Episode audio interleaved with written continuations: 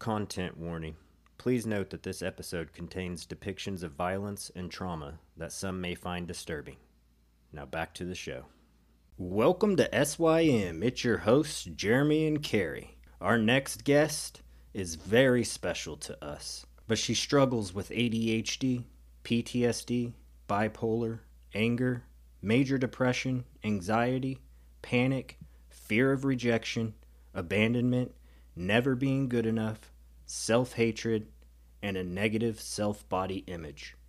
A list like this may seem long and irrelevant to some, yet others will feel and totally understand the pain.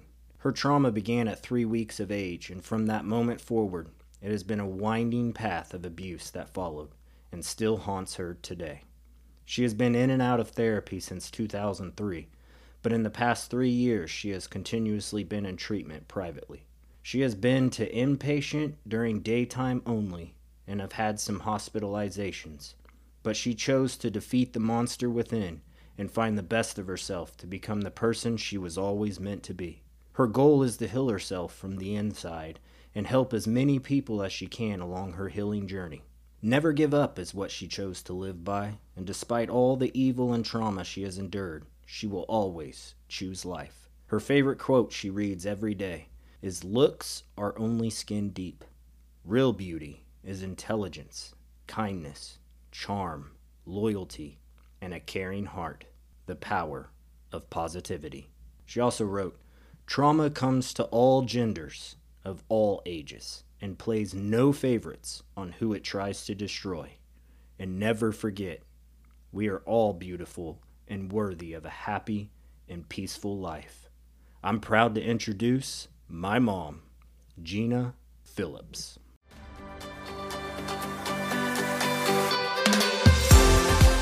Are you struggling or feel lost in your thoughts with no way out?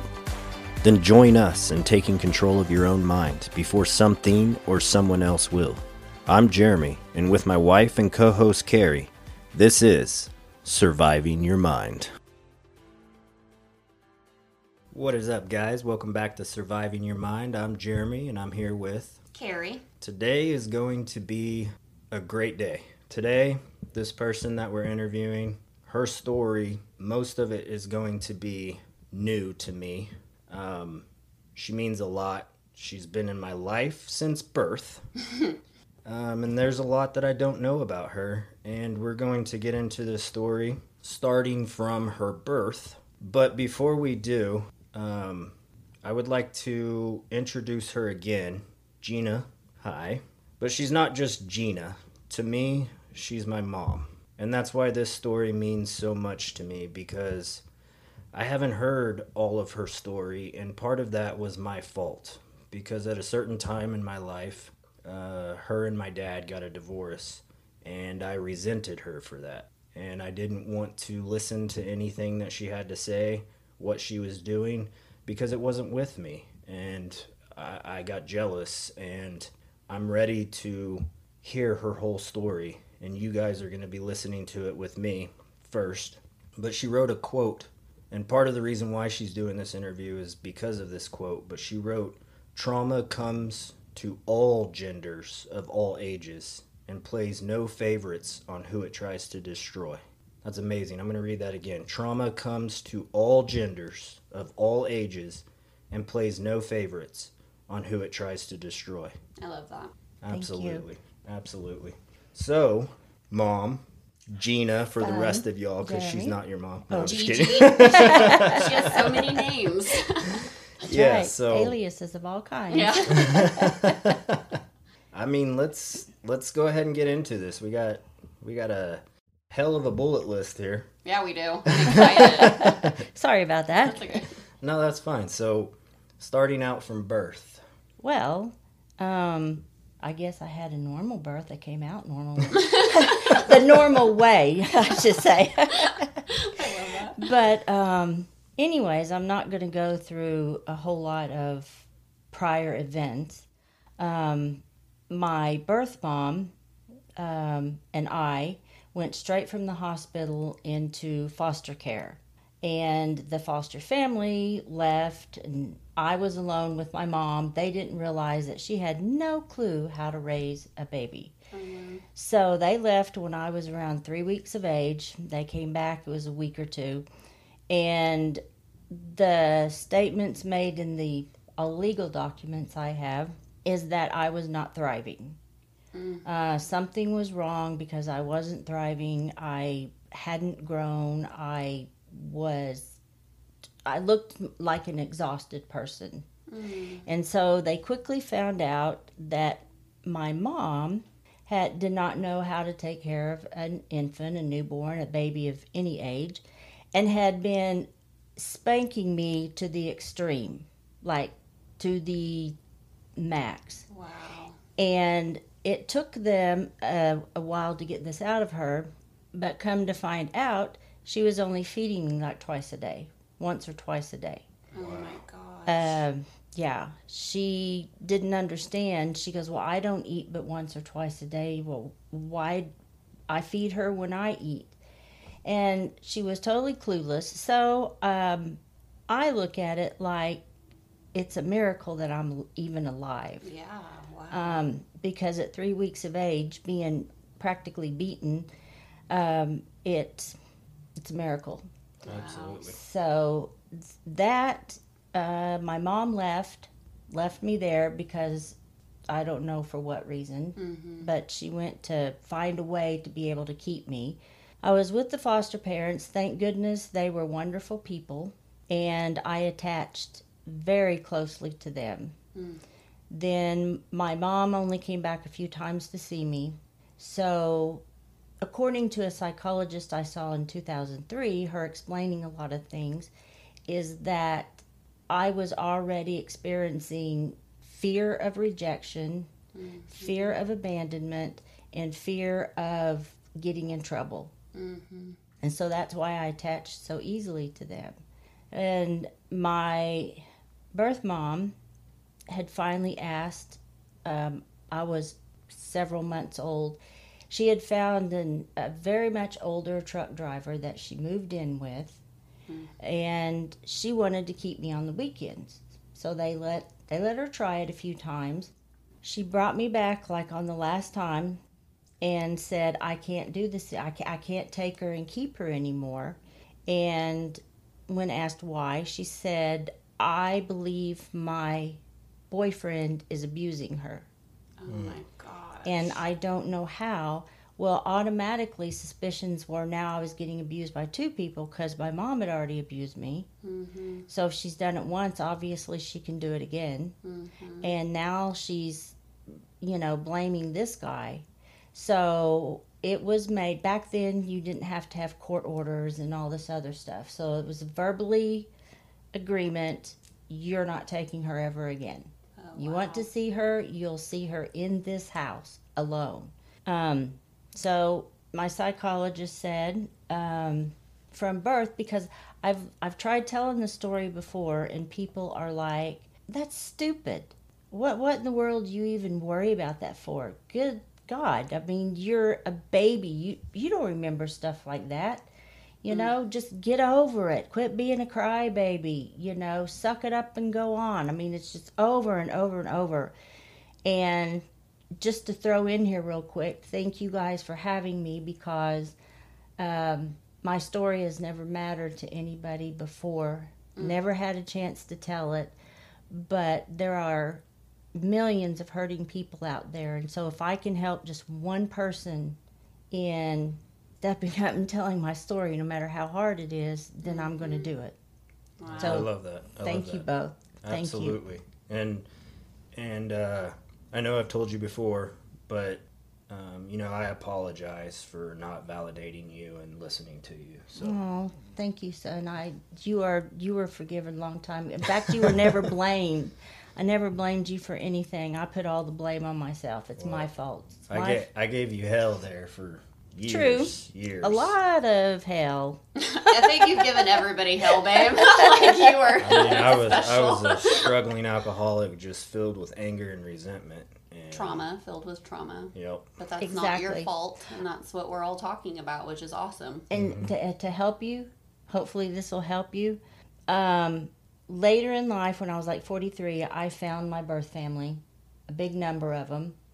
Um, got to meet a lot of them, talked to a lot of them.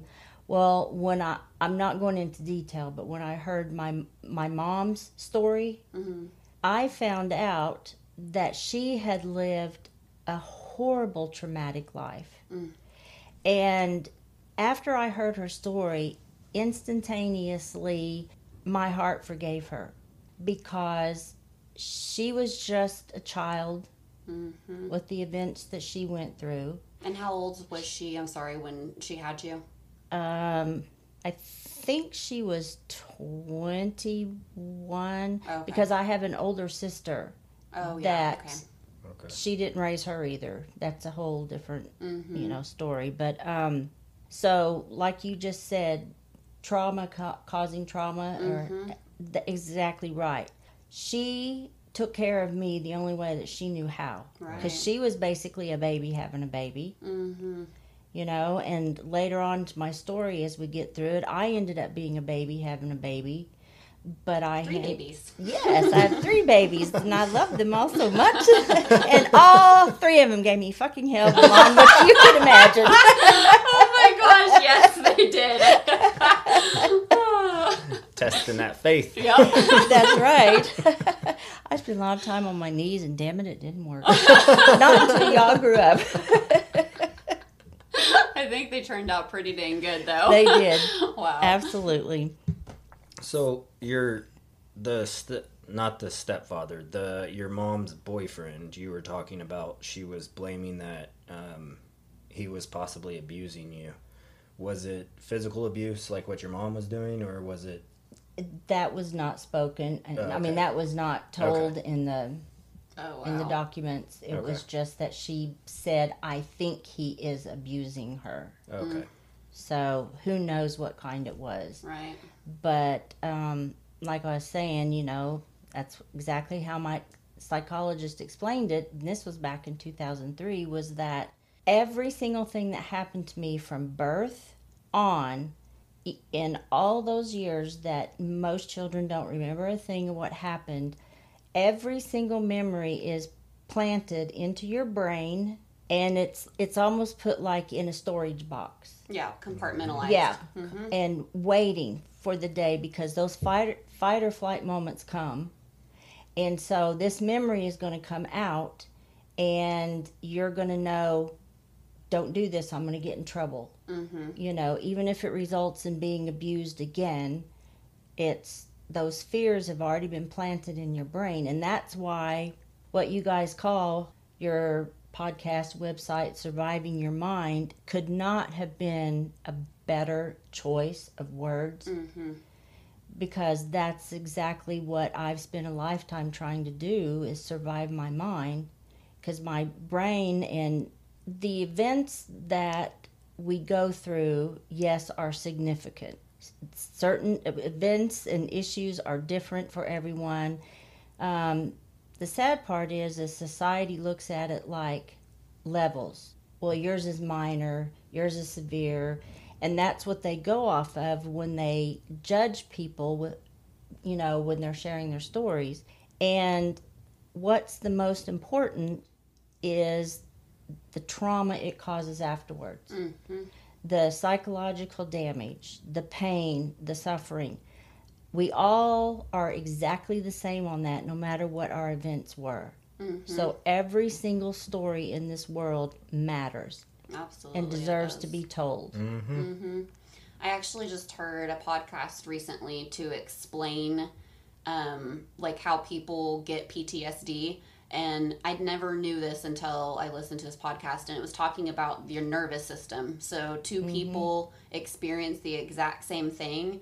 But their nervous system compartmentalizes it completely different. Exactly. So that's why I kind of asked you, like, what kind of baby Jeremy was when he was younger. If Was he fussy or was he easily soothed? Um, so apparently, babies that are a little bit more fussy and that are harder to soothe, we have a harder time and we do compartmentalize things a little bit differently because our nervous systems aren't as strong as other people that can self-soothe. It was it like from Right. birth, our human Right. nature and our nervous system is literally what does everything for us, and we can't tell you how it's going to be car- compartmentalized. Like it's really cool to know that. 'Cause you- Exactly. I mean, you can't be blamed for it. And, It's like, your body. Jeremy, on your defense, you know, for all the trauma and things you've been through, you cannot be placed into one description as far as when you were a baby because like what you were just talking about carrie absolutely no issues in that with jeremy hmm like none he was the easiest child to you know uh, to satisfy he wasn't fussy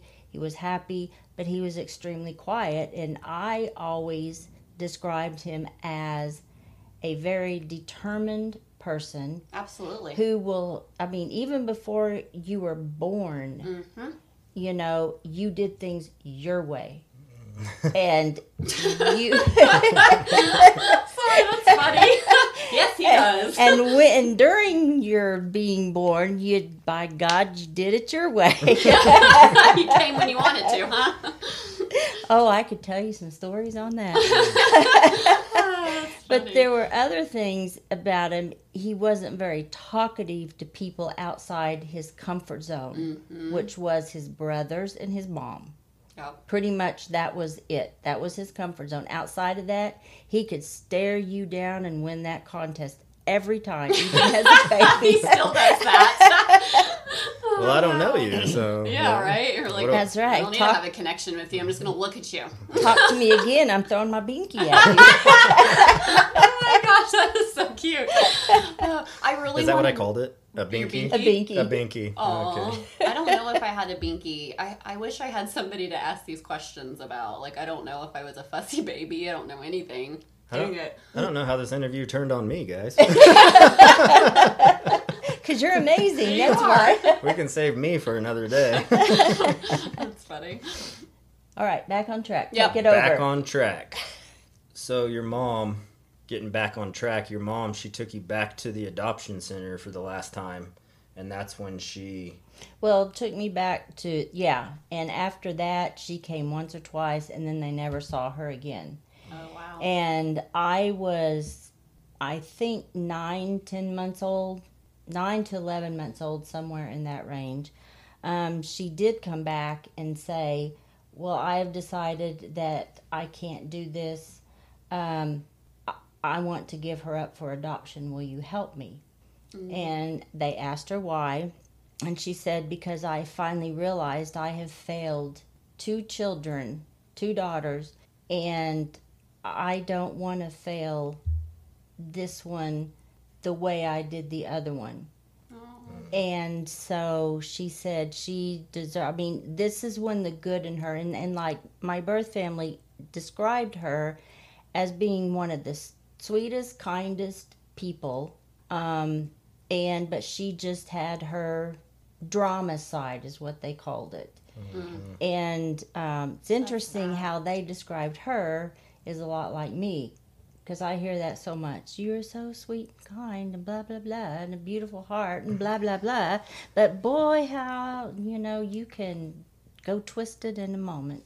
Oh, wow. You know, so they skipping all the blah blah stuff in in the courtroom. This is in my documents again.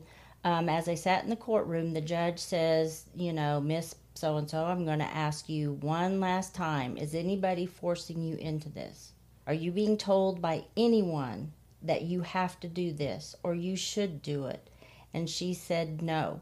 This is my decision, and I it's all it's just my decision. And they said pretty much when the gavel came down and the judge says okay she is no longer you know uh, yours she is now going into the ad- uh, adoption system. Mm-hmm. and the words describing my mom was she laid her head on the shoulder of whoever this lady was and cried. So how can you not forgive her Yeah. but I didn't know all this till I was in my early 40s. Oh, wow. So, you know, I held a lot against her for a couple of decades, you Mm-hmm. Yeah. know. But I have to say that it's just very big of you, and I'm really proud of you to be in the generation that we always talk about that don't go get help, and that you have. I mean, you've been doing this for a long time. You've, Yeah. I mean, had a whole lifetime of this, and I'm just really proud of you because a lot of people don't go try to get Thank better. you. Uh, and the sad thing is, in the, in the generation my mom lived in, um, there was no such thing as therapists and counselors, and it, nothing. You you didn't. You just took life however it came at you, and just you better live the rest of it right and not worry about what happened. And then same thing in my generation uh, was you don't talk about things like that. Right. And if you tried to, a lot of words that I would hear is "you're crazy," "you don't know," "you don't know what you're talking about," um, "you, you know, you're just thinking that this happened to you. You're just making up stories. You're nothing but a dreamer." You know, just get over it. So you did not talk or discuss anything. I mean, I could go to my adoptive parents and try to tell them things that happened to me at school, and their response was the same every time Oh, quit worried about it. They're just teasing you. It's nothing. You're too sensitive. Mm-hmm. So there I go, stuffing it all down inside of me again. So to think the age that I am now, you know, pretty much starting at age 10 is really what I can remember on my own back to. Mm-hmm. And from there till now has been 52 years Mm-hmm. and have just recently gotten true help in the last two years. So that's a long time to hold stuff in. Yeah, Right. it is. And it tore you apart. Wow. So how long were you in the in the system before you were adopted? I'm not sure on that, but I do know that um, at exactly one week before I turned a year old is when I was given to the people that adopted me. Okay. Oh wow. and um, I, how long I spent in. I, what I do understand is that I did stay in the same foster home. Okay. Mm, You know, Oh, it was good. just legally I was being put up for adoption, but Oh, I yeah. did stay with them. And there, once again, like my psychologist said, is this is where your fear of um, rejection and abandonment comes from because here you are being taken away from the people, the only people you knew and were attached to that were good to you, and now they're taking you away and sticking you with strangers. Mm-hmm. And so now you have, and she said that's when your real fear came in of doing what you're told, and so you don't get in trouble. Wow. And Yeah. I've been told that my whole life too by them that oh you were you were such an easy child to take care of because you never did anything wrong. You were so good. You never broke the rules. You were a little rebellious and argutive, but you know that teenage, a girl teenager, yeah. Yep. yeah. But you were you were too scared to say anything. You yeah, Exactly. you just kept everything inside. Wow. Um, another thing I read actually. Um, so the ages of zero to seven, the the human brain is actually developing. You know, and we know that. But we were always taught to like stay in the marriage and stay married until your kids are graduated or whatever. But if that's the most important time is zero to seven. So you might not remember it at all, the traumatic event from zero to seven, but your body remembers it. Exactly. Yeah. And that's the whole seed thing that we talked about. But yeah, that's Exactly. and you have no idea. So like, um, we'll have traumatic response days, and we don't know where it's coming from, but we know that it's a traumatic response day. It's very interesting. Like you Right. can feel like your nervous system. And but what's scary is until you realize that hmm you have no idea why you're acting the way you are. All you know is you cannot control how you feel. You're living. You're in scared to death. Yep. Yeah, cha- chaos. That's a great word for it. Exactly. It really is. Like your brain is just like a chaotic mess of firing engine pins. and when you're living in trauma and survival mode, you like I don't have as bad as ADHD symptoms and I don't interrupt people like I used to and I definitely do not have the impulsiveness of wanting to go hop into a pond like I used to, you know? Like like I felt and I kind of felt lost a little bit for a while because I don't have that weird impulsiveness that it's always been Carrie anymore. Like I don't I don't have that. It's very strange. That's that's Right. good. yeah, it is good, but it's weird. good. Like, it is weird. So you talk about your adoptive parents. Did you at one year old? Did you have you been with the same adoptive parents since one year old, or have you kind of like With the same ones, okay? right? Okay. And they had a, uh biological son who was nine years older than me, who I will say, um, from as far back to a little girl as I can remember, he, up until today, as we sit here, he's always been my hero. He was the one that looked out for me. He's the one that protected me. Uh, he could do things to me. Of course, the big brother always. Yeah, but I mean, never anything bad. You Right. know, Mhm. just Right. you know, a true sibling Right. silliness back and forth. But by God, nobody else better do anything towards me. Mm-hmm. So Yeah, your brother is a phenomenal person. yeah, he's literally, uh, and I do mean literally, saved my life twice that I can remember. Wow. uh, because one of them, um, which is on into junior high, I it's another time I should be dead. I shouldn't be sitting here today. oh wow.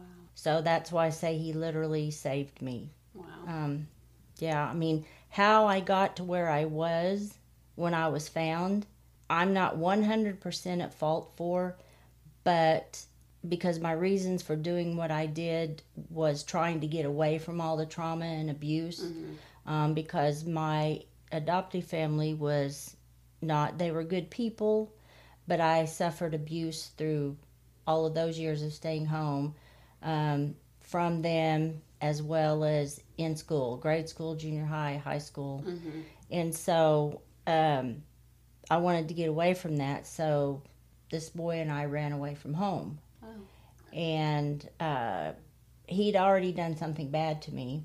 And I never can say the word. I don't know if people know this. You, one of you can say it for me. The R word. Yes. Yes. Yep. Yeah. We, we just say sexually assaulted. Yeah. Say Yeah. that. That's You were a hard assaulted. word to say. That it is, And um, so that had already been done to me by him, but yet for some freaky reason, I still trusted him. You know, I have the And- same type of story. I totally understand. Yeah, because I was 13 and a half years old and he was uh, barely 16. He was driving, hmm you know, and his uh, he was grounded from his car and the car was locked up in a car lot. But he broke in and got it out anyways, and I knew all this. I was scared to death. I knew what I was doing was wrong, but I got in that car anyways. Oh, wow. and was my whole attitude was I, I don't care where you take us just go i don't want to be here anymore So was that from the issues with the adoptive parents, or was that from you being bullied in grade school and and, and combination combination? of combination? Of it Of all, all. of it. Okay. yeah. Um, bullying and uh, our grade school which once again i'd go home to tell my parents that's what i was talking about a while ago and i was told oh they're just teasing you. That just means they like you. They're a good family. Hmm And I'm like, but it makes me cry, Right. you know? Yep. It's like something doesn't feel right. And they're like, just get over it. Just get over it and go on. So, I I remember those sayings even when I was growing up, and but it was true. I, I you know I was in elementary school, and I don't know if you remember, but there's times that I would run on the playground, and I would push girls down, or stuff like that. But I liked them, and Yeah. so that that that is somewhat true. It's like if the boy's meaner to the girl, then that means they like they you. like him. yeah. Mm-hmm. And that's, and you know, but I think there's a certain kind of teasing or being, you know, Right. mean. It's like pushing them down, pulling their hair, um, you know, pulling a bow out of their hair. You know, Right. stuff like that. That's teasing, and you know, and they're and but that's what boys did. Mm-hmm. You know, this is something that was psychologically damaging. Yeah. Yeah, and to not be validated by your parents are so hurtful. Like, I mean, I just you going over some of the sayings that they used to say to you, I totally remember all of that. Yeah. So when when you ran away with him, did did you go back or did you stay with him for a while? We were gone a day and a half. Okay. and we ended up in um, Oklahoma City Oh wow. and stayed in a motel one night, the first night, and then the next day went to. He knew two older boys, a lot older boys, who were closer to being, um, I think, 18, 21, something like that. We went to their trailer and stayed there. And that's where everything fell apart because, I mean, I was barefooted. I had on my, you know, flared hip huggers and my bathing suit top with a t shirt on and had 20 silver dollars that my dad had Oh, given me and I'd been saving. And it was like, this is going to get me all the way around the world. right? Like, I'm out of here.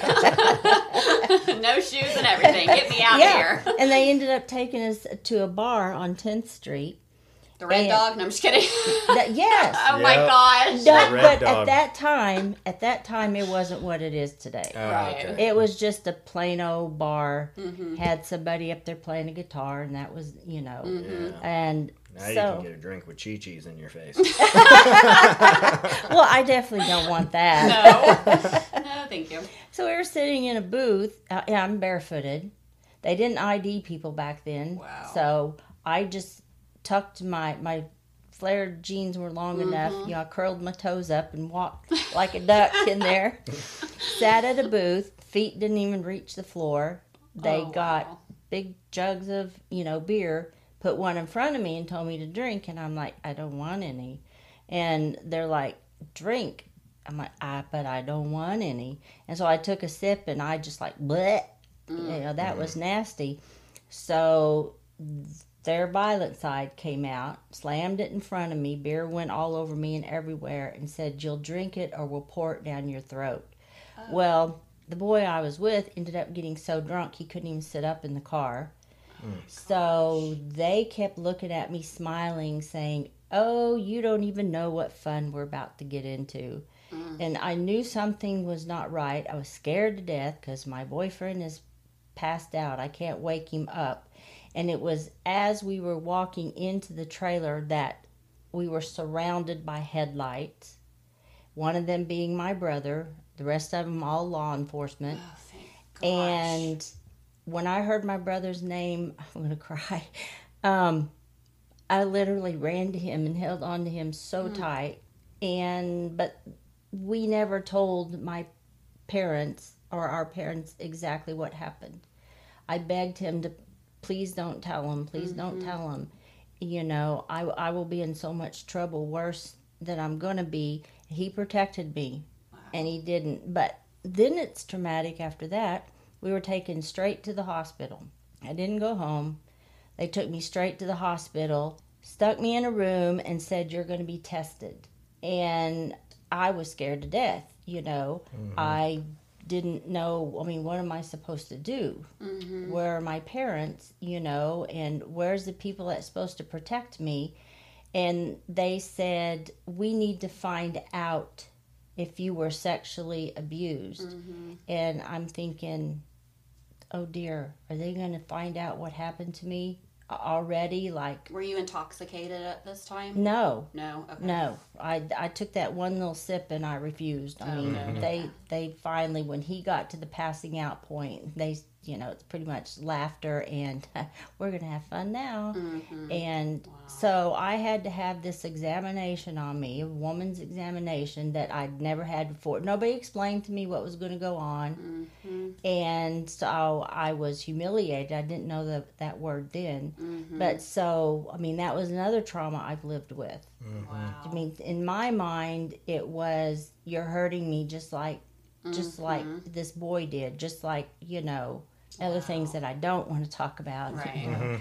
Um, so I mean, it just kind of, and every And you were a child in there, and there wasn't any nurses or anybody that was just. there was the nurse helpful and the doctor, and that was it. Nope, Wow. they just told me to lay down, be quiet, put your knees up on our feet up on the table, Wow. and that That's was so it. sad. Next thing I know, I'm being shoved, prodded Mm-hmm. with things, you know, and that is terrifying. And and the whole entire town, because we lived in this little small town, um, I got everywhere I went, people just stared at me, and I could hear him whispering, "That's her. That's that's the girl." Oh my gosh, I am so sorry. Wow.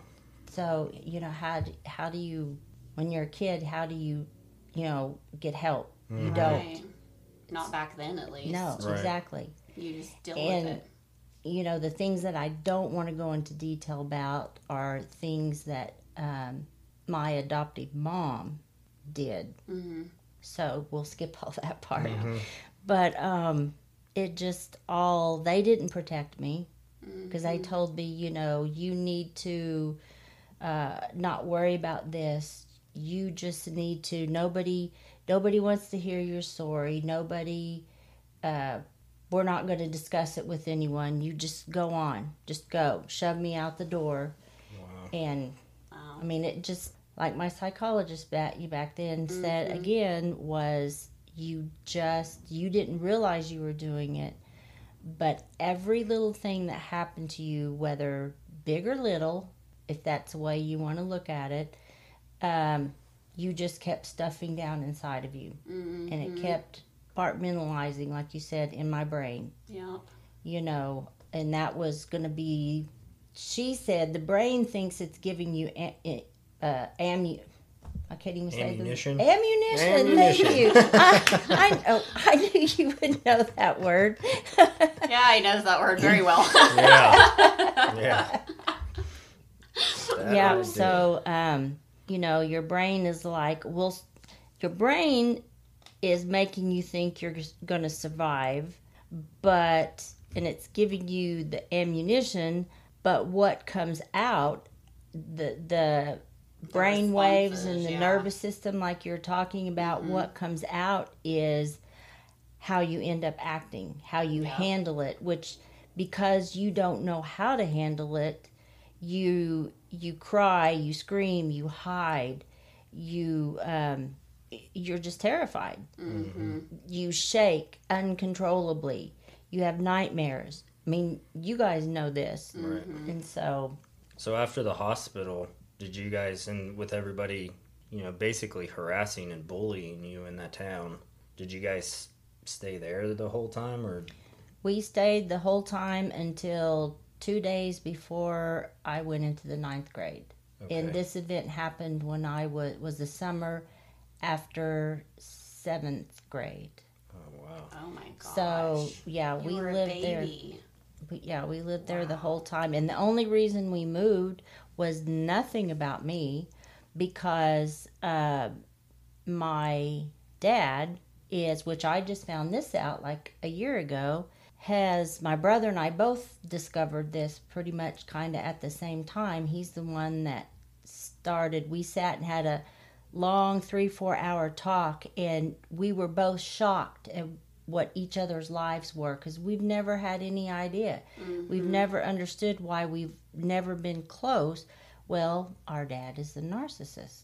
Our whole entire life, that's what he's been. And so when I look back over my life now, um, now that I've learned what that is and the the signs and symptoms, uh, my dad was most definitely one. We both can see that everything was about him mm, Yeah. you know and i one thing i remember a lot of is oh i was always you know the little princess or i was always you know he was all about me and all this kind of stuff but when my brother would come along i would literally get shoved to the side and then everything was about him because my brother was very successful in everything he did and that made our dad made him look good Very good. Yeah. made him look very good. So they give you two words. This book that I'm read is, reading, "The Narcissist in Your Life," there's two words that they use there's the golden child and the rejected child. Mm-hmm. And I told my brother, I said, You've always been the golden child. He's like, No, you've always been the favorite. I said, No, you don't know you don't know my life, bub. Mm-hmm. You you don't know what happened. He left for college when I was in the third grade and I was terrified because he was my protector. Mm-hmm. You know? And everything changed after he left. Everything changed. My dad no longer had the time for me. Um, especially when we moved anyways um, when we moved to out of town because he got a promotion uh, he definitely from that point on had really nothing to do with me. He never came to any of my dance recitals through my grade school junior high years. He um, it just he didn't have time. Mm-hmm. everything was about him. This promotion this was all about him. Look at me. Look what i'm doing. I don't have time for you two. So Mm-hmm. There's there comes out the rejection. Yep. the trauma from rejection you know? Because when i was little oh i just thought it was great. I looked up to my dad because everything was about me but it really wasn't. It's because other people it's how other people honestly felt about me Mm-hmm. you know in a good way. And so that made him look good. Mm-hmm. so boy he's going to put me up on this little pedestal. Right. But when it no longer became about him then there i go Right. So when you moved away, was that a sign of hope, or was that um, something that was also traumatic for you? it was that was really a mixture of both because on the one hand i didn't want to leave where we were because i i told myself i had friends i told myself that all these girls liked me and they were my friends but it was the same way ab- about them. Kids can just be cruel in general. Yes. and in a little small town it's one day they like well i guess this can be anywhere not just a small town. But um, one day i was their best friend and they liked me and i was invited to the slumber parties and you know everything. But as soon as i would wear certain clothes Mm-hmm. my parents were all about she must look the best Mm-hmm. so they made sure that I dressed better than everybody else. I was forced to wear, e- even in junior high, high school, I was forced to wear certain clothes. Mm-hmm. And this is one of the my rebellious times because I fought against that so hard, you know. Mm-hmm. And every time I'd come to school in, in a new outfit, that nobody wanted anything to do with me. There, they would say every time, "Oh look, here comes Gina again in another new outfit, new clothes again. Oh, your family must be rich, huh? Well, you don't fit in with us because we're not rich people." And I would say, "My, they're not rich. I'm not wearing this because I want to. You know, mm, Yeah. don't blame me. It's you know." But no, it was nope. They had nothing to do with me. When I'd show up at school in normal jeans and t-shirt like everybody else, oh, yeah, I was wonderful again. I was their best friend again. Let's go swimming and blah blah blah. Mm, kids. Man. So part of me, but they were the only friends I knew. Mm-hmm. So part of me wanted to stay. I did not want to move. And even though this boy, who I'd been traumatized by, was the only boy I knew that gave me attention of any kind, Mm-hmm. so I didn't want to leave him, but we were forbidden to see each other. Well, and come to find out, um, I wasn't supposed to be seeing him at all over like a year, year, year and a half time. My dad had told my mom, I don't want her around that boy. Well, my mom wanted to be the hero in my eyes and be her. Uh, well, come to find out, going back to, I didn't mean change the subject, but going back to being adopted, there were one or two kids, a boy first that they were offered. Nope, she wanted a girl. She already had a son, she wanted a daughter, which is fine. Mm-hmm. That part's normal. And then another little girl was brought to them for them to go see. But little Indian girl, and she had short cut off hair, straight, completely straight. Mhm. And my dad said she was absolutely the cutest little thing. She was so sweet. And my dad, the way it sounded, wanted her. But my mom, being a beautician and being um, in her eyes, in their eyes, like they're amazing people. Because look at the job this man has, and look what she does. She takes care of everybody's hair. Her comment was, No, I can't take her. There's nothing I can do with her hair. so she rejected this little girl for having straight hair. Is that not the saddest thing? And then, That was their generation. That's Wow. yeah, so. Do you know like how your mom grew up? Like how her parents No. were? no, I've heard her, parents were fine Mm. From what I've heard and I know, but I think um, I think there were some issues with some uncles or something. I've heard this, don't know if it's true because it's never discussed. They never talk mm-hmm. about their talk lives. Nothing. Yeah. So, I mean, I've come to accept the fact that they had to have gone through stuff too. They're only being what they know how to be, right. Mm-hmm. you know. But I, I'm still working on some of the trauma with mm-hmm. them, but I'm more and more convincing myself, it, and because on this healing journey, I've got to be healed in every way Right. and I'm not um, I'm not going to let this monster inside my brain win. right. I don't care if it takes till my dying breath, and that's the last breath I take. Is I've done it. I'm going to keep fighting. I'm not going to give up. And um, Jeremy gets that from you. Just gonna let you know. Well, you that- guys are fighters. well, that's one good thing in that way. Many but and the reason she picked me is because oh she's so ador- adorable look at that little red dress and curly hair yes i can do a lot with her i can and make her basically my live living breathing baby doll toy Mhm. to play with in some ways wrong very wrong and um, can just make her the star of Wow. the town and boy will we look good Yeah. Wow. yeah so you know feeling like you can talk about feeling like wow okay so you didn't pick me for right reasons you picked me because i'd be a good baby doll toy and you could do something with my hair well you know kind of sad that she tried but i still always ended up Doing. Oh, uh, yeah.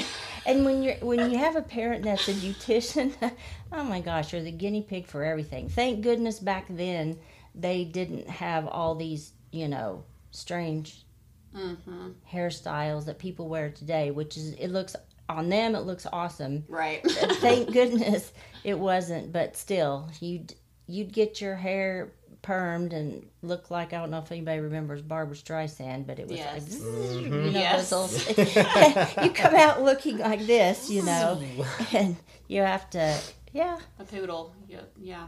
They Yeah. looked like poodles. It looked looked like a poodle who got a perm, so it's even Yeah, like electric, electrocuted poodles. I remember, Exactly. yeah, I remember that. Wow. Um, my mom actually, she apparently didn't finish beautician school, but I definitely, I don't think I ever got a professional haircut or Mm-hmm. anything professionally done until I went and paid for it myself. yeah, same here. She took me once. All right, guys, we're going to take a quick break, and when we come back, we're going to get into her high school. We're back, guys. So, whenever you moved to the other town within the first year or two, was was that a positive experience for you, or did you experience more negative more negativity within moving? Again, that's a mixture of both. At first, ninth grade was depressing because, um, again, I was scared. Here's a new place. Mm-hmm. So that trauma of being rejected and abandonment when I was a baby starts coming out, which would obviously we don't realize that, but I didn't want to talk to anybody. I was scared to death. Um, the very first day of school, my mom forces me to wear this outfit that she thought was absolutely do- do- adorable, Mm-hmm. and I was horrified because it was this short top part of it and then this skirt that was really, really, really short and it has cherries all over it. Hmm. And so in my mind, I'm thinking, how stupid. I look like a basket of fruit. you know, I put some more limbs on me. I'm a cherry tree. Mm-hmm. And I was terrified and or horrified. So we get to she literally opens my door and pushes me out the door cuz I was almost crying begging, "Please don't make me go today. Don't please don't make me do this. I look mm-hmm. ridiculous." And she pushed me literally out the door. Well, I was laughed at all day long by the boys and n- nobody nobody talked to me because I here I was this little small town girl coming to a big city and who wants to be friends with someone like that.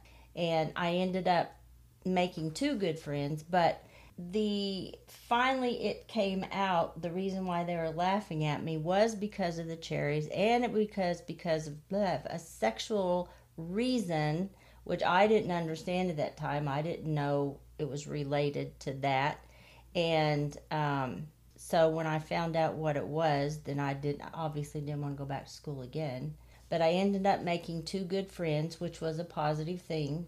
And um, I decided that I had become a loner, not wanting to be friends with anybody. But these two girls were very nice to me, taught me the ins and outs for around there. And so I felt safe with them and so I was happy. So That's that good. part was good, y- you know. And then we go to high school, and it's a whole nother story all over again. Um, without telling a whole lot, it there were multiple sexual assaults. One was actually brutal. We I had gone with this one boy. I had only gone out with him twice, and the only reason. The only reason As we're laughing. And the only reason I went out with him because he had the coolest car ever. All right, like, oh, like what's the reason? it's Gotta be something. it's got to be. It was like, oh my gosh, this is awesome. And we went on, out on the edge of town to a trailer, and so there was a bunch of other kids that were our age. It was having a party, mm-hmm. and so I at that time had decided, okay, well, I'm going to try drinking because that's what everybody else is doing, and that's what's going to make me accepted. Mm-hmm. So I drank a little bit, and I was still again was like, bleh, you know. And then finally, there was only like two of them that I knew. So this one girl and I, the song came on, "Staying Alive." Yep. Oh yeah. You know, I think it was that song, but it was from that movie. We were out in the middle, we were dancing just like them, having a great time, being silly girls and all this kind of stuff. Well, he comes along, grabs my hand, takes me into a room, and locks the door. I'm like, What are you doing? I want to go back out there. And he's like, No, once I get started, that's not what you're going to want.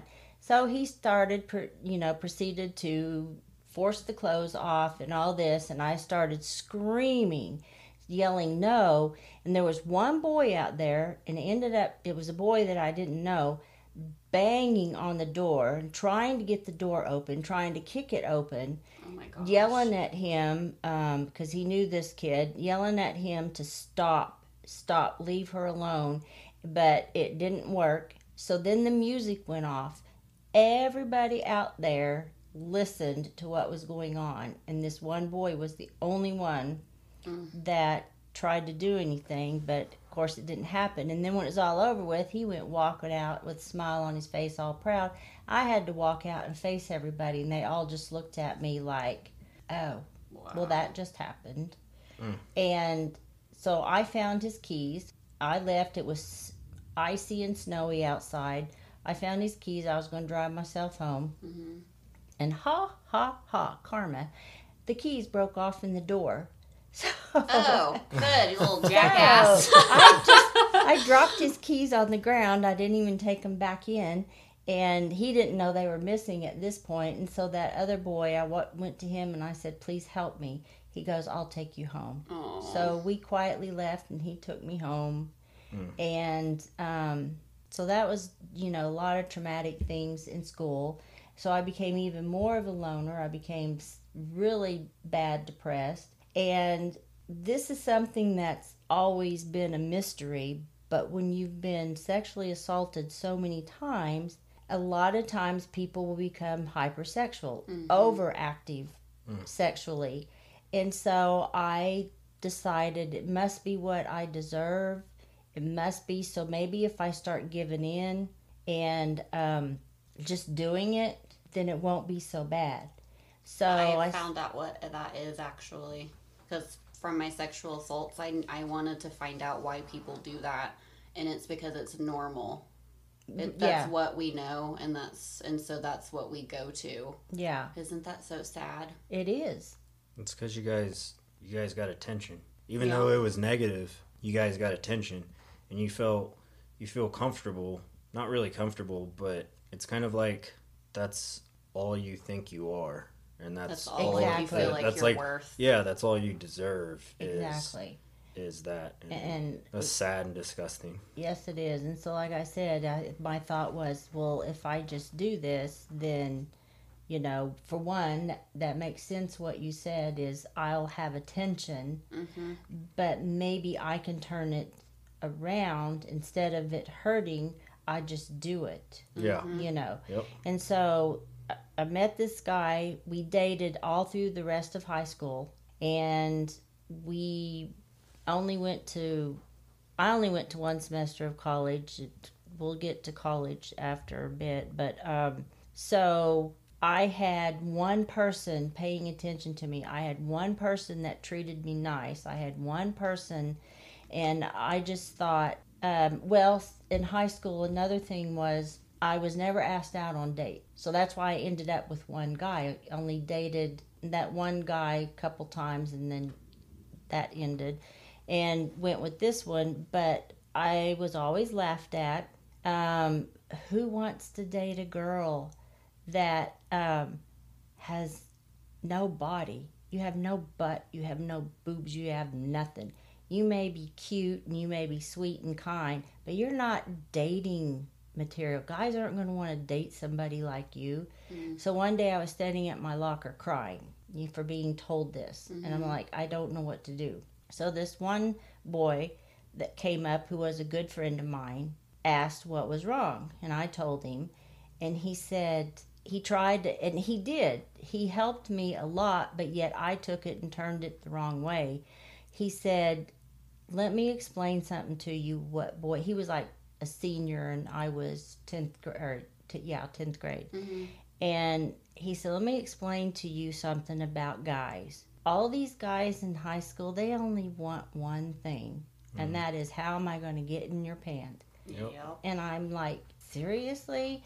And he said, Yeah, that's all what they want. He said, So start telling yourself you're proud of yourself that you're not dating material. He goes, Because one of these days, these boys are going to grow up and become men and decide to get married. They don't want to marry a girl who has slept with all the boys in school. hmm They want a girl that's pure. They want a girl that, you know, wasn't used and didn't give her body around to everybody. That's when they want, he goes, They want a challenge. exactly. hmm He said, you're marriage material.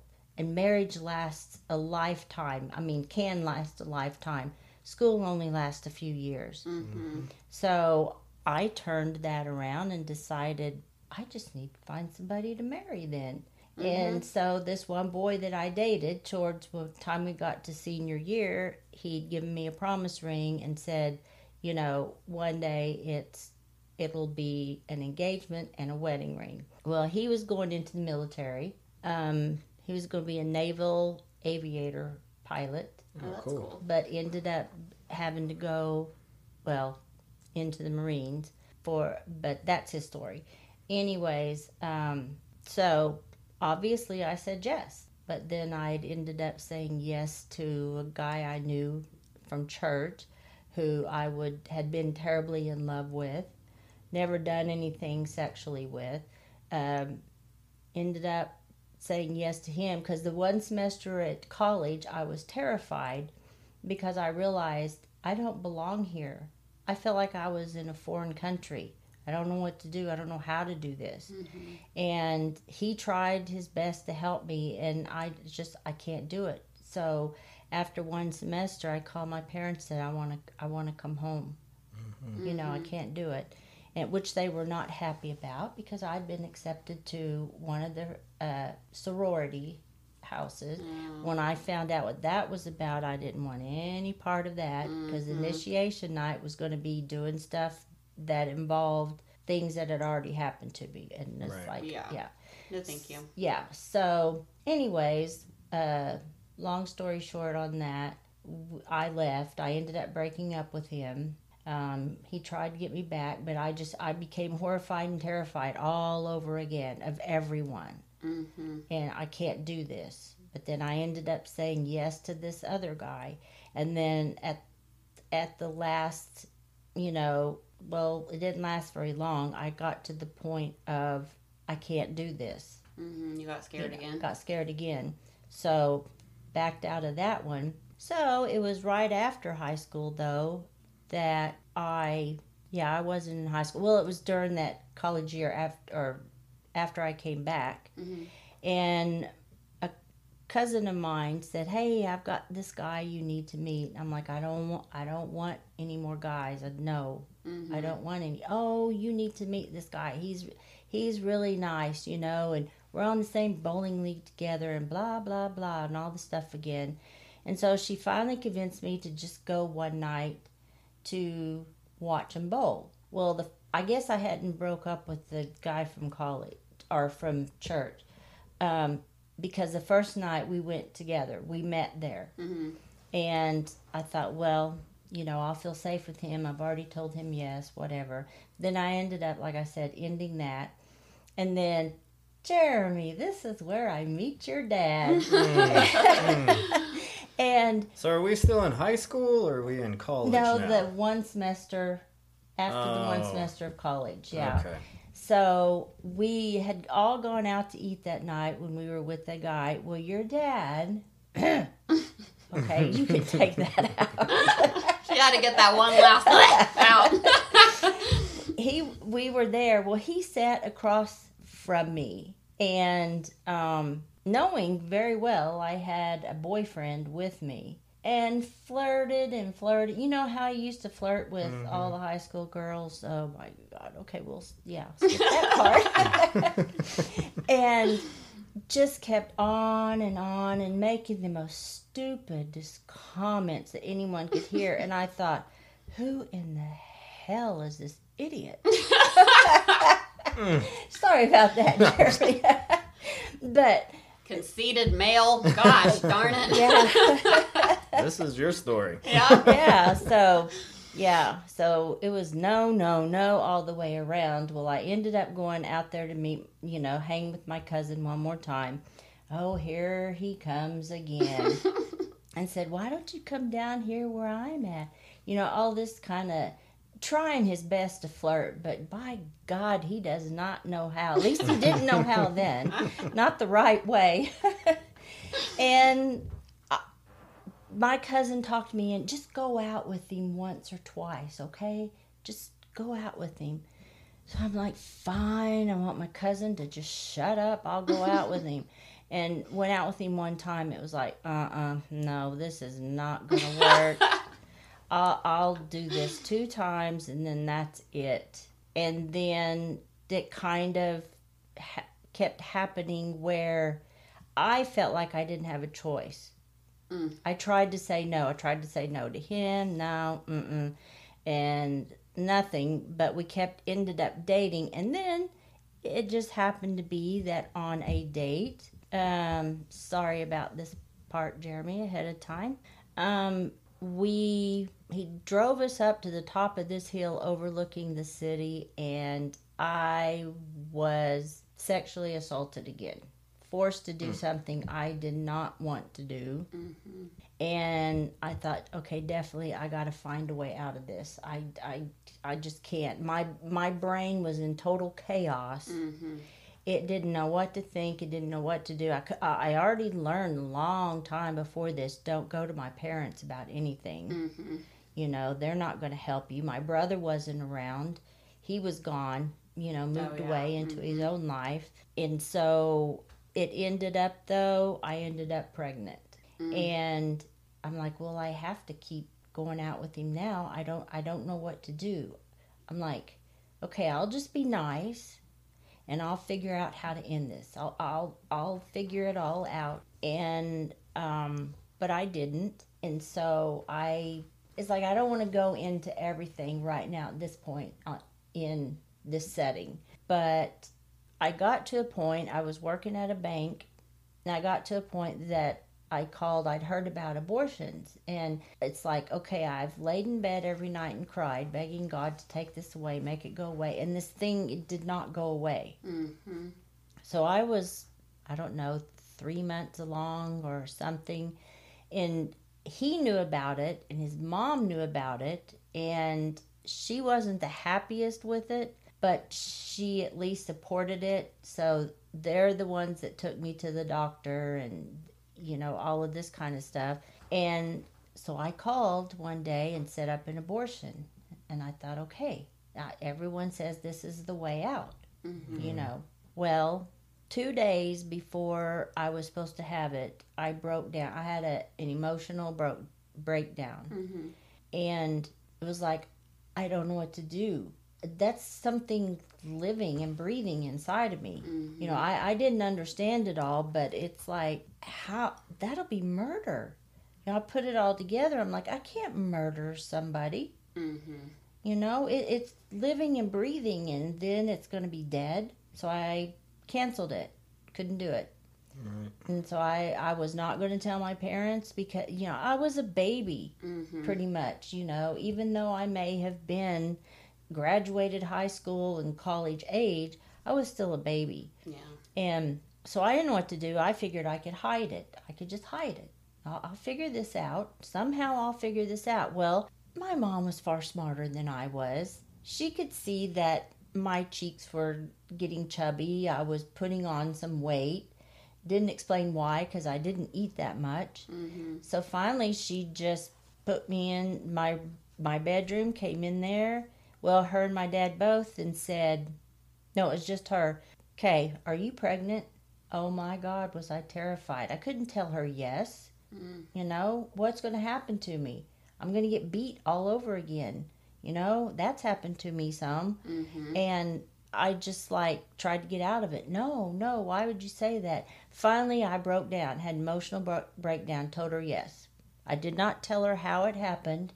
Mm-hmm. I just let her think that I did it willingly, you know, Right. and I is this guy that I'm dating, and so I took the blame. I took it on myself instead of saying this is unwanted. I I didn't, you know, I didn't do this willingly with this person. Mm-hmm. You know, help me.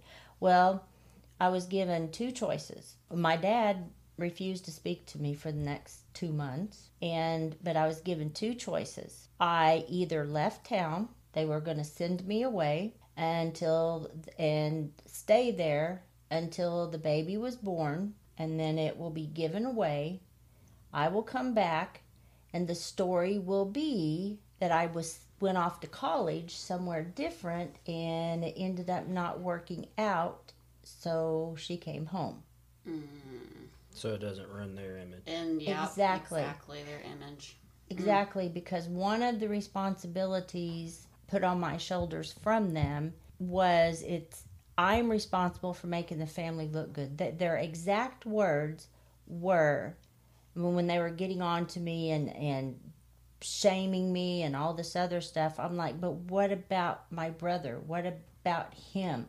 Look at what he's done already in his life, and you don't get angry at him this way and they said that's because it's your responsibility to make this family look good. He is our biological son, our real son. And with that, you just take what you get. But we hand picked you Mm. out of hundreds of other babies. So you cannot make us look bad Wow. because That's that will so reflect abusive. On them for making a wrong choice. Wow. So it was either I got married real quick within two weeks' time before I grew any more, or I went away, I would be sent away. Wow. So I didn't want to go to new people again, Mm-hmm. Absolutely not. you know. And so I chose to get married. And in my brain, I kept saying, I'll figure this out. Somehow I will figure this out. I'll, I'll get out of this. Mm-hmm. Wrong. 23 years later. And but I did have three wonderful sons that I would I would not go back and change what I went through. No matter how horrifying, terrifying, abusive it was, I would not. If I was given the ability to go back, start over, and none of it happened, I would say no. Because I would not have my three sons or my 11 grandkids, and I would not be who I am today. Exactly. So, That's that's again like so admirable because there's so many people that we talk to, including my own family, who cannot physically see it that way. So I just want to thank you for that. Aw, It's- well, thank you. It um, it turned me into a survivor and a fighter. mhm, absolutely. And who's to say that if I went back and started over again, that my life would have been worse? Who who knows? Mhm, And I would not have the the preciousness that I have today, Mhm, and I would not be who I am today. absolutely. Yep. Well, thank you for putting up with bullshit to have me. I, I mean, I'm I'm not gonna lie. When I was a kid and going through what we all went through in that house, I'd ask myself numerous times why I was with this family or why I was alive or why this. But now, who I am today, I can honestly say thank you Aw, because back then, welcome. back then, I didn't want to be a part of it. Neither did you know. Now Neither you did can- one of either one of you. You're like, Neither "Get me out one of here." us. I mean, your brother's the same way. None of the four of us wanted to be a part of this, wanted to Mm-hmm. be there. In fact, I'm sure you don't remember this because you, being the youngest one, all three of you begged me every single day, please, Mama, take us away. Please, we don't want to be here. Well, I had one of the things that he did that I don't think you guys know about. Um, when I just had your oldest brother and he was 10 months old, I had set out to leave him. Mm-hmm. So I I took my baby and left the apartment and this and I told him I was going to work. Well, we had already been fighting because he had one of the worst physical things that he did to me was separate my left shoulder and then refuse to let it heal. Mm. So he came out right as I was getting into the car, yanked him out of my arms, went to the apartment, locked the door. I screamed and screamed and cried, banging on the door, begging, begging, begging, please let me in. His exact words were, No, go ahead. Go ahead and go to work if that's really where you're going. Or you can run home to your parents and let them fix everything for you. But if you do, remember this you will never see this kid dead or alive again.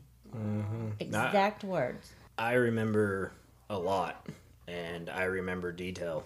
I remember a stormy night with the blinds shut, but you could see the lightning through there, and the lights were out inside of the house except a small light in the kitchen, and you had forgotten to get groceries, and the only thing that we were eating was cream of potato soup. And I remember you being dragged to the hallway to the master bedroom um, and listening to all that um, in between the thunder. And, you know, I remember you finally went out to go get groceries, and I remember you were carrying the big brown paper bags coming back in from the groceries, and you had just dropped them on the kitchen floor because me and uh, my brother we were laying down in the living room by the kitchen and our backs were sliced uh, we were beaten with the hook of the cowboy belt um, and he thought laying ice packs on us was Do you remember Was- your rear ends, that same incident? yeah and the two by fours and the wooden Yeah. pa- yeah I, I i remember a lot Yeah. and He they doesn't flashed like through to eat potato soup to this day. they uh, flash in my blame him. head constantly so Yeah. Well, he um there were also times that I was not allowed to buy milk, so you and your brothers had to eat cereal with water or dry. I we were he dictated how much was spent, what I could buy. Don't buy milk. They drink too much. So it goes stories go on and on and on. Yeah. Mm-hmm. I mean, still today he hides money, but That has Yeah. to, I want I want to know one day what has happened to him to make him the way that he is. Well, well, well, I mean I'm- that's I'm, his story. I I've, know. I'm I've wondering one day to if he'll go on uh, our podcast to tell us one day. I've I've talked to him quite a bit, and you know, according to him, from what he's told, is he had some rough childhood, but it wasn't it wasn't that bad of what you know other people go through. He, I mean, he, He was in about the good he was in martial arts. He was in sports. He did cross country motocross or cross country motocross. You know, and he doesn't complain too much. No, he does about- not complain about anything. he's not very forthcoming either. No. You know. no. Yeah. He's- He's when you ask him way. questions now, Mhm. um, he will actually answer. Well, when when there's something interesting at the end, we won't. Yeah, we'll Yeah. get into that. So- it's very interesting. So after college, um, what like what was your life? Because you got married, you had three sons. Like, Well, I um, ended up doing, and this is during the marriage. Mhm. Um, all three of you were already here. Um, I s- developed the sickness of self harm. I would do things to myself that he had done to me. This is why you all were in school, screaming and crying, just repeating over and over and over, I deserve this, I deserve this, I deserve this. I would do things to myself. I mean, the sexual assaults were not only his body, but were also whatever objects he could find in the house. Mm. And it would be to the point until I was bleeding horribly. So I would do it to myself. Um, I tried to commit suicide. That was not the first time. In the 10th grade, I had tried it already once. And so I attempted suicide and then had multiple times that I would leave the house and drive for hours. One time in particular, towards the end, I was supposed to be at church doing a Bible study, and you, your brothers, were so angry at me because they didn't. You didn't know where I was. Mm-hmm. I, people were calling you, "Where's your mom?" She never showed up. She never showed up. Of course, obviously, the whole life we had lived in that mm-hmm. house, they were terrified. Well, I drove over every overpass and bridge I could find with the intent of driving off the side of it. Well, my character, I mean, this is just built into me who I am. My first thought was no concerns or worried about how it would hurt, what it would do to me, but I might hurt somebody. Mm-hmm. What, what if I land on top of another car and I kill somebody in there? I, I, I need to find a way to just kill myself right. And every uh, thing I could come up with doing, I was too scared to do it because I said my words to myself were, "You're nothing but a failure. You're not even going to get that right. You've got nothing right in your whole entire life. Do you really think if you pull out a gun or a knife or set yourself on fire that you're going to do it right? You're going to fuck it up just like everything else you've done. So I just lived with that horror inside of me, but I, I can't be here anymore. Can't be here anymore. And then this part I'm not sure if I should really tell, but it was towards him. Uh, being a police officer, one particular night when he was sleeping and you three were in your room right across the hall, I pulled out his, I think it was a Glock he had. I pulled it out, pointed it towards him, and had decided, fine, that I can't take myself out. And and another reason I can't do it are those three little boys in that other room. I can't leave them. What's what will happen to them if I do? So I'll just kill the person, the bad person. And I pointed it at him. I never took the safety off. And the first thing that stopped me was you and your brothers. I can't do it. What if, what if they take me away from them? Where will they go? I can't leave my babies behind. They're my whole life. They're my world.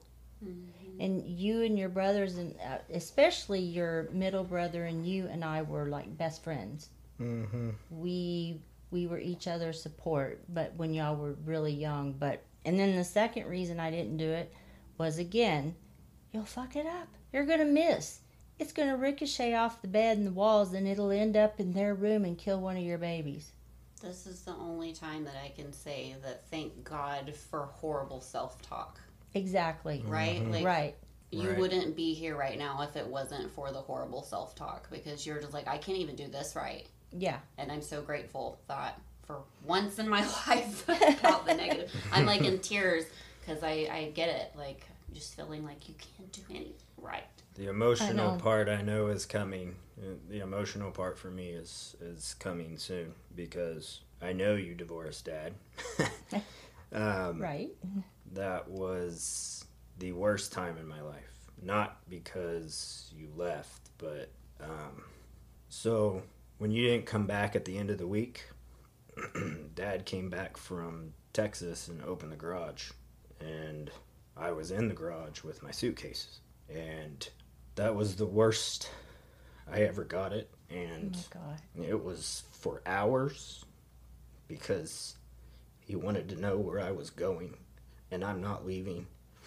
And uh, it uh, that's when my life like really turned. I got a DUI when I was 16. Um, but after that, after that day or that night um, that I went through that, um, he had finished the police uh, business um, shortly afterwards um, because I, I remember me and me and my brother we got in trouble one night we uh, stole my dad's uh, police radios.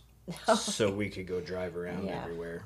And uh, they had set up a scheme and dad had to go get the stuff from the police chief. Well he ended up you know quitting after that. Well he worked in texas monday through friday. And i was at the house by myself um, monday through friday and I put myself through school. I went to work. Um, I went and stayed at a friend's house for about a year or so.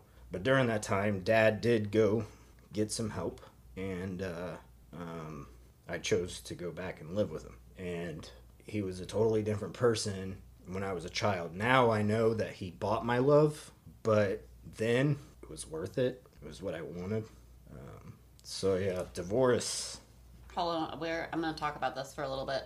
So, no, I found out recently that nobody in your entire family but Jeremy knew that that their father and your ex put himself in treatment. Um, we went to dinner with his older brother and they had a conversation about it, and I was just blown away that they never have talked about it because it was such an mm-hmm. important part i feel like in all of your lives because everybody always wondered how did dad get better how did he change Yeah. and but until you know that he i mean people don't talk about that back then you know like in the 90s and the 2000s the early 2000s you don't talk about hey i went and put myself in inpatient like He you just still don't. doesn't like talking about it. Yeah. No, I actually mm. brought it up when he was here, um, and it was in front of Cindy, and he was very calm about it. Um, Jeremy sometimes will look at me, and he's really cute. He'll just be like, "You just asked my dad that? Like Right. you just asked him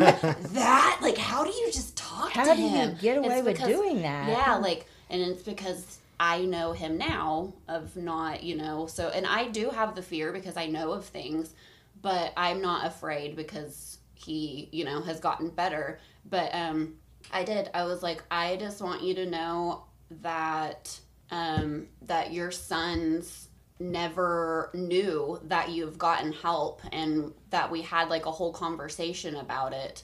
Um, and I want you to know that they all know now that you went to got that you went and got help and how proud I am of you because I don't think it's something that I'll ever get um, you know, as a, as an adult child.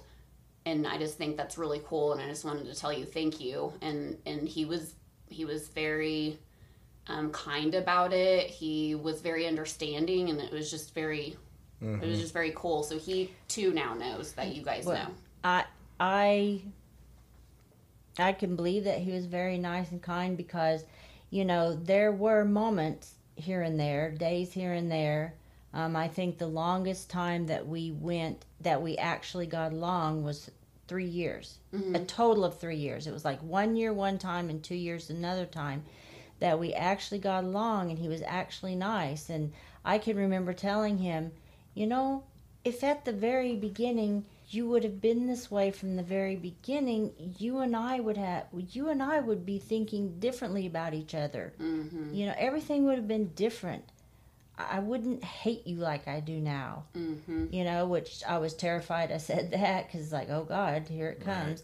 But, you know, he sort of acknowledged it but didn't but i i do know from experience there is another side from him there is a kind and good side to him Right. Yeah. so that's what makes me wonder i know growing up he went through some stuff but it wasn't um it was kind of like ver- verbal Mm-hmm.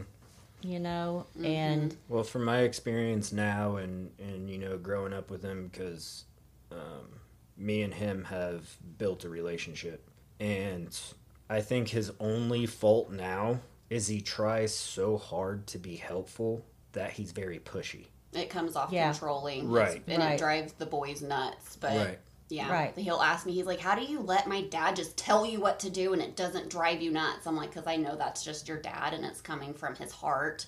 And so he's like, Well, I know Dad used to say, we'll move on. Um, I know he used to say that you know, no phone call is good news. A phone call is usually bad because usually me and my brothers, every time he would get a phone call or we would call him, we were in trouble or something was wrong or anything else like that. So he grew up for the longest time not checking on us, not doing anything. I was gone overseas and I didn't hear from him for months, but according to him, well, I haven't heard from him, so it must be okay because I haven't heard anything, right? right "No news is good news." Well, right I do have to say though, um, since my standoff and the suicide attempt in 2018, it really woke him up. He sat on the phone with me when I got out of jail, and I was at the hotel, um, and he just cried and he apologized because he said it was his fault, wow and uh, he promised me that he was going to check on me. And ever since 2018 until now, he calls me every Sunday, and sometimes even more than that. But And not That's not good. even Jeremy. Now he calls the other boys too. So now he talks to them every Sunday, and I think that's the most amazing thing It to is, have. and one of the sad things is one of your brothers, um, the middle one, is in his own bad space, Mm-hmm. headspace, and his bad place, and he doesn't see it as a positive as you and your older brothers do. He just sees it as, oh, dad's just doing what he's supposed to do. So everyone can say, oh, look at dad, you know, he calls every Sunday. Mm-hmm. And he, and I know that when he calls your middle one, the conversations are very, very short. Mm-hmm. Because I'll ask him, I'll say, Well, what'd y'all talk about? Did you mention this to him? Did you mention that to him? Did you talk about what you wanted to talk about? Mm-hmm. And he says no, because he says his few words and then he gets, and then he hangs up. Mm-hmm. yeah, he yeah, he has a different outlook on his dad for my sure. Right. my conversations with him range anywhere from 10 minutes to 25 minutes and And- it's very very quick it's how are you doing what do you got going on this week is there anything you need okay love you bye Yeah, Uh, it's very and we simple. found Yeah. out that actually came from so um, he talked to the boys when they played golf um, last week, which was really nice. They they get to go play golf again, um, but one of the brothers they just they just have a different outlook on their dad, and that's Right. fine. I think over time it will be fine. But what he said was. Um, so it's very important that the boys have a relationship now, and that's because of him losing his own brothers. Um, And I hope that they can continue working on their relationship because I think the whole when Jeremy almost ended his life that night and it was a big ordeal. It brought back all of those memories for their father too. Like i don't have anybody. I've lost everybody. So it's very mm-hmm. important for him to call every sunday. And i had to go on the actual golf course. These boys don't talk. They like even the father i, I can't get him to talk. So i had mm-hmm. to walk on the field of whatever it's called the golf course.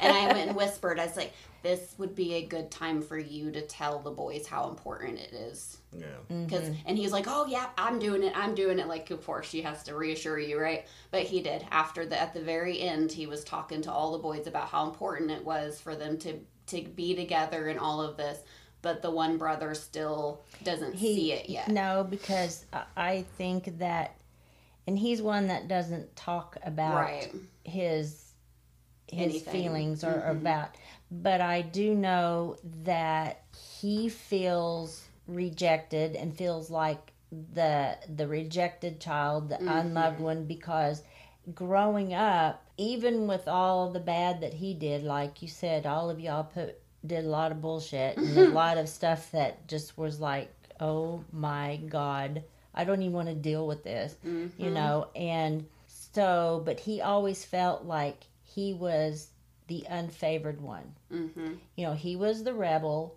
and he, he he, was proud out, of you know yeah. proud of it and all this kind of stuff and but he's never had a, chance or an opportunity or you know to to seek help to get help Mhm. so it's you know it's like no I, I don't i don't need help i'm not the one you know and on and on and so i think that's a lot why he sees it sees him differently is because he still is dealing with his own trauma and own memories and own Mhm. stuff but is not not going to talk about it not going to be oh this is what i'm feeling this is what you know he's just he's going to stay you know suck it up go Mhm. on move on and I hope one day that that the all can all sit down and, and tell him too because I think he's the only one that doesn't know about dad getting help.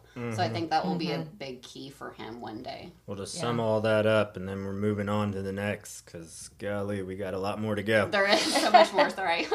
But what I said at my graduation speech and my news interview is uh, sometimes a tragedy is a blessing in disguise. It can open a whole new meaning to life. That's true And that's exactly what happened in this situation. So, moving on after you got a divorce, um, I'm interested to know exactly where you went because I know you got married again. oh god And I'm not going to lie, during this time, I was living in Hawaii in the Army. And um, I tracked you down. I, I, I knew exactly where you were with the unit that I was living in. Um, Creepy little things, man. this why didn't you come save me then because I'm sorry at the time I didn't think you were my mom, and I know that hurts, and we've been through this. we've been but yeah that was just, and i don't blame you one bit that was a lot of hate that feeling I that. had. Mhm. For, I think y'all both wanted each other to save each other at Yeah. that point. oh you ex- trust me there are many times you expressed your hate towards me in different ways so That's- well, not No, hate, just not abandonment, Resentment, resentment, abandonment, yeah. anger, and all that alcohol kind of made it worse. You know, Yeah, and I think that's beautiful that you guys have worked through that because Mm-hmm. now Jeremy knows that you didn't do it because you wanted to. You did it because you felt like that was the only thing that you knew what to do at that time. Like, Well, yeah, and that's like what I was thinking about earlier is I just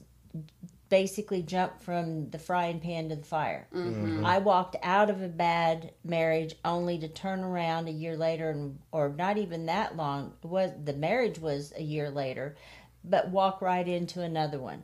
Hmm And And, so- wait, so is this the boy that fell asleep at on 10th Street in the bar? The second marriage. No. The second marriage? Oh, okay. Oh yes, Yeah, it, yes the one it she is. ran away with. Yes. Oh, it is? Yes. One of- okay. yeah. Okay. And so Fucking douchebag. I don't, yeah, I don't know much of the story, so I was like, wait, is that the boy that passed out at the bar? Yeah, well, he's not living now due to his own uh, fault. Oh, but um, so yeah, he's not going to hear any of this. So Oh. just speak So away. you? So when Wow. you so when you went away, did you immediately run off and get el- eloped, or did you live with him and and move for a while before you got married? Li- lived with them. Oh, okay. lived with them because it I started seeing him, seeing him a few times before the divorce actually came about. Yeah. Because I, I mean, I remember the day he called me. It was like, oh my God, this is the boy from junior high.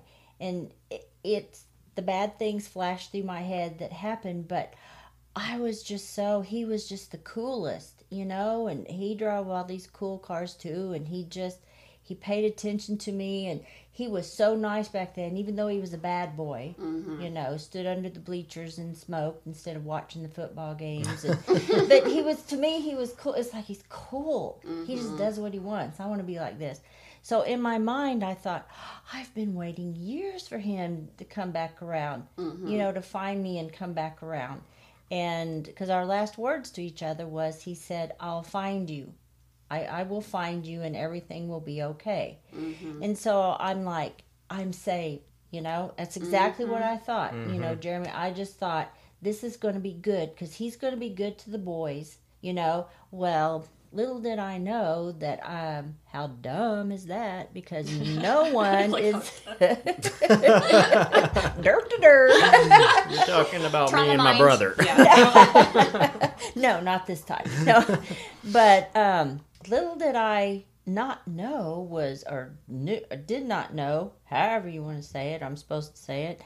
Is people aren't the same as an adult as they were in junior high. Mhm. Yes. He'd been living 20 something years in a bad marriage. And so I didn't even think about what kind of shit he'd been through Mhm. you know, and whether it was at his hands or somebody else's hands, I just thought, here's the boy, Right. Mhm. Boy, that can save me. boy that can save me. And in the very beginning, for so many months, it was all fine, and I was just so happy and elated. I didn't care what anything anybody thought. Um, the boys can hate me all they want, but they'll soon find out this was a good thing Mm-hmm. you know, and they'll be happy. In fact, I don't know if you remember, we tried to get you to come and live with us in the apartment. He already had a job set up for you. You go to school and everything, and you said you were going to do it, and you ended up not doing it. You know, you had your own reasons, and I, I don't blame you for any of them, whatever they are. Mhm. And but yeah, it turned bad real fast. He went from just drinking when we cooked out to a full blown alcoholic. Um, and and I never knew that alcohol alcoholism has stages just like cancer.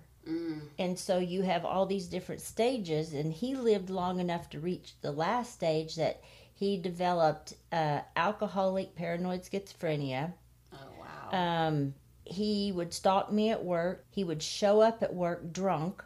Security had to escort him off the premises. He would call every day, multiple times a day at work, and want to know why I'm having an affair with somebody in Florida.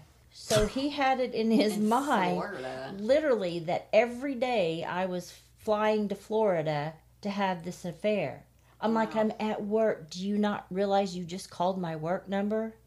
Oh wow. You know, well, why you're answering your work phone, I don't know. You probably have some secret, set it up somehow.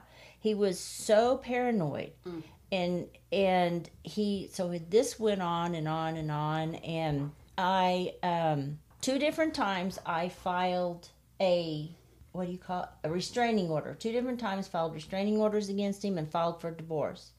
And the first time he managed to convince the hospital that it was okay for me to come to the hospital, have a family meeting, and blah, blah, blah, blah, blah. Well, I'm the one that broke the restraining order. I'm the one that got in trouble. So the restraining order was no longer there, so he got to come home Mm. That makes sense. you know, Wow. And things smart. went from bad to worse, you know. And then the second time around, he w- had moved to Bartlesville to take this job. Well, I had no idea that three months into this job, he got fired for showing up drunk every day and passing out at his desk. Well, he called one night. We had the house up for sale. I was dealing with the realtors, doing all this other things were going great. You know, I had made up my mind that I was not moving to Bartlesville. I'm going to keep convincing him that I am, but I'm not going to. Um, this time I will make it work out. Mm-hmm. You know, I'm not no more. This divorce and this restraining order is going to stick. Well, he called one night and said he was on his way to Tulsa. I mean, the city, excuse Mhm. me. And when he got there, he was going to burn the fucking house down with me in it. And don't think that I would try to get out or don't think that I'll leave before he gets there. He goes, because you don't know which corner I'm just around. Mm.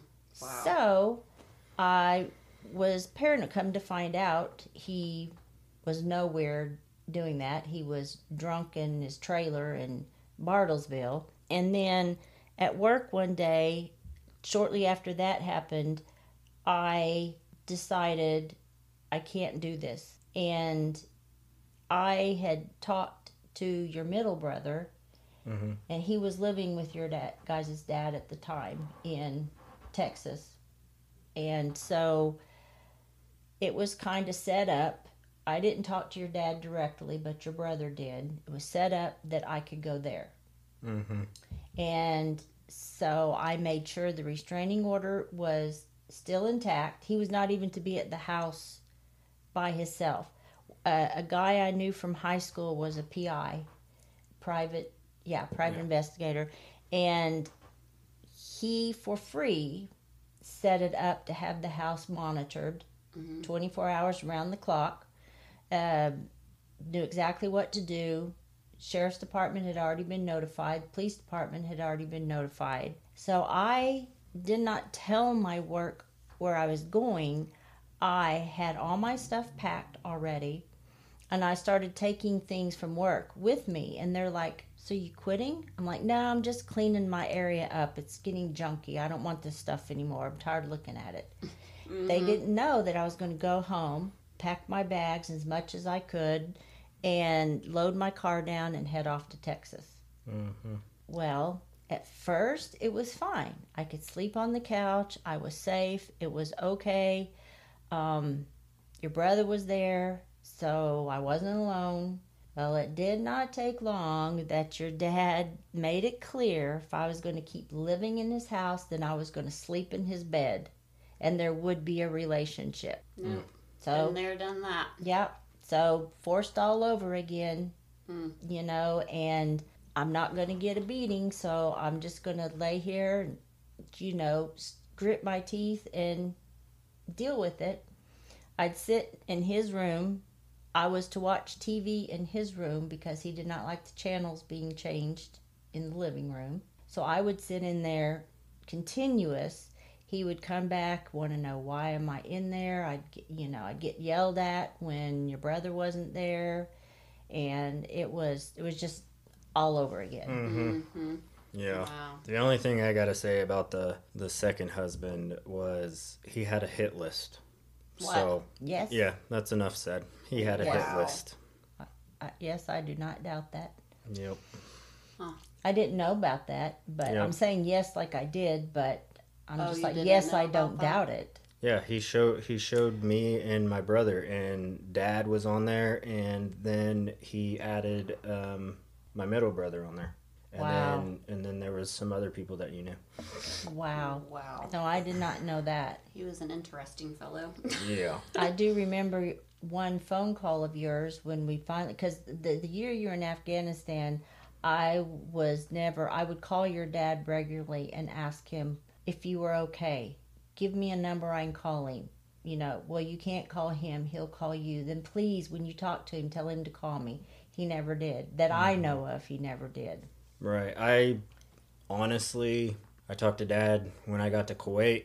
I talked to him when I was leaving Kuwait, and the only time I talked to him in Afghanistan was email. And see, and I didn't know any of this. I just, my understanding of it all was he had regular communication with you. And, He had regular communication with my unit Oh, okay. back in Hawaii, Okay. not overseas. Okay. Yeah. that I didn't know. And but I remember one night when you called me, and I think and you, well you were back in Hawaii. It, I could tell you were drunk, I was at Runion's house. and yep, and telling me that all your choice words about me and how you felt and all this kind of stuff, and that it was made. You wanted to make it very clear you were not in this alone. You had your guys following you in all this. If I ever fucking see him, I will fucking kill him. You know, he made it very clear that, and it was like, that's when I really realized, oh my God, what kind of damage have I done to my kids now? I put it all on myself, you know, not my mm-hmm. second husband. I put it on me. I took the blame for it. We've all since talked about it, and I've owned up to whatever is my fault is actually my fault. I'm sorry. I am so sorry for it because once again I thought it's gonna be okay, gonna be okay, and it wasn't. And I tried to take the blame for all of it, but then I started acknowledging, no, this is not all my fault. Look at what he did. You know, here, here, and here. Look at this, this, this. Part of what I did was I was controlled by him. Mm-hmm. I was manipulated. He was very good at convincing me that this is a good thing that we're mm-hmm. going to do. Just like moving to Arizona, this is a good thing. No, it mm-hmm. wasn't. You know, so I finally got to the point where I acknowledge my wrongs and I voice what his wrongs were. That, you know, so Right. Yeah, he. I mean, I honestly have no words for that man. he was a loser. He was a He loser. was he was beyond a loser. He doesn't even deserve the dirt off the bottom of my feet. But Mine either, to be honest. yep, To be honest. I Yeah. agree. I never felt so relieved. I cried, yes, when I found out that he died, but that, I think that's just a normal, a normal human re- reaction, hmm and uh, Might have been which relief. comes from trauma. Yeah. Might have been relief, but comes from trauma. But I seriously never felt more relieved in my life hmm that he was gone. He was gone. I don't have to figure this one out. Yeah, I Yep. can only You know, imagine. I was The relief. saved. Yeah. You know, that's the only good thing he did. Legitimately saved. Yeah, le- yeah. Yeah, for legitimately. legitimately saved. Yeah. Wow. All right, guys, I think we're going to go ahead and wrap up part one. Stay tuned. Check out survivingyourmind.com for part two. Thank you all for the love and the support. Take care. Remember, life doesn't have a handbook. When you're made to feel you're living your life wrong, how do we not know they're living their life wrong? We don't. Stop being critical of yourself and just be you.